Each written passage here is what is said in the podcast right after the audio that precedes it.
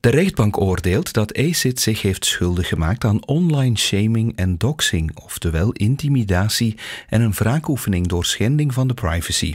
Dat lezen we bij Yves Lambrix in het Belang van Limburg. Sommigen starten op sociale media inzamelacties om de schadevergoeding van Slans nieuwste martelaar te sponsoren. Dat die een onwaarschijnlijke kemel schoot door een onschuldige ex-reuzegommer online te spiezen, deert hen niet dat die een onschuldige en zijn familie het leven emotioneel en financieel verzuurde, evenmin. Dat ACID de zware veroordeling over zichzelf heeft afgeroepen door een werkstraf te weigeren, is voor hen niet relevant. Nochtans had justitie zo'n pedagogisch nuttige straf voor ogen. ACID doet er goed aan om zijn online schandpaal in te ruilen voor introspectie. Hij moet beseffen dat hij geen online halfgod is die het zoveel beter weet dan rechters die zich dagenlang in dossiers inwerken om nadien met kennis van zaken en in alle onafhankelijkheid te oordelen. Ook justitie gaat niet vrij uit. Zij moet haar straffen beter uitleggen. Zo niet gaan mensen meer vertrouwen stellen in YouTube dan in ons rechtssysteem en onze democratie. In Gazet van Antwerpen ergert Joris van der A zich aan enkele politieke reacties. Dat PVDA'er Jos Dazen meteen klaar stond om klasjustitie te brullen, nog voor hij het vonnis had gelezen, hoeft niemand te verbazen. Dat CD&V-voorzitter Sami Medi zich opnieuw als een echte poujadist in het reuzegomgewoel zou smijten, dat mag toch enigszins verbazen.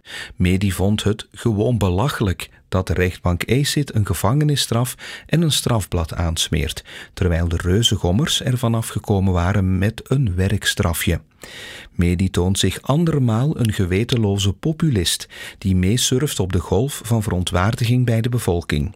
Van democratische politici mag je verwachten dat ze de uitspraken van rechtbanken respecteren en zo nodig duiden. Medi is duidelijk geen democraat, aangezien hij er doelbewust voor kiest om de rechtsstaat te ondermijnen in de hoop er politieke munt uit te slaan. Onafhankelijke rechtspraak is een voorwaarde voor een goed werkende democratie, schrijft Ruben Mooiman in de Standaard.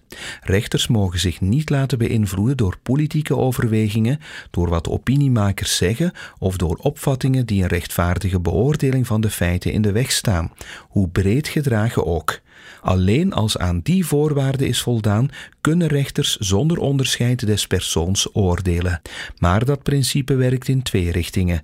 Als de bevolking geen vertrouwen meer heeft in het rechtssysteem, wordt een cruciale pijler van de rechtsstaat ondermijnd. Dat maakt van de veroordeling van ACID een interessante case, niet alleen juridisch, maar vooral maatschappelijk. Jeroen Bossaert roept in het laatste nieuws op tot zelfreflectie. Zo valt er soms effectief geen pijl te trekken op straffen die rechters uitspreken. Of vinden mensen echt hun weg niet meer in het wettelijke doolhof dat politici gebouwd hebben.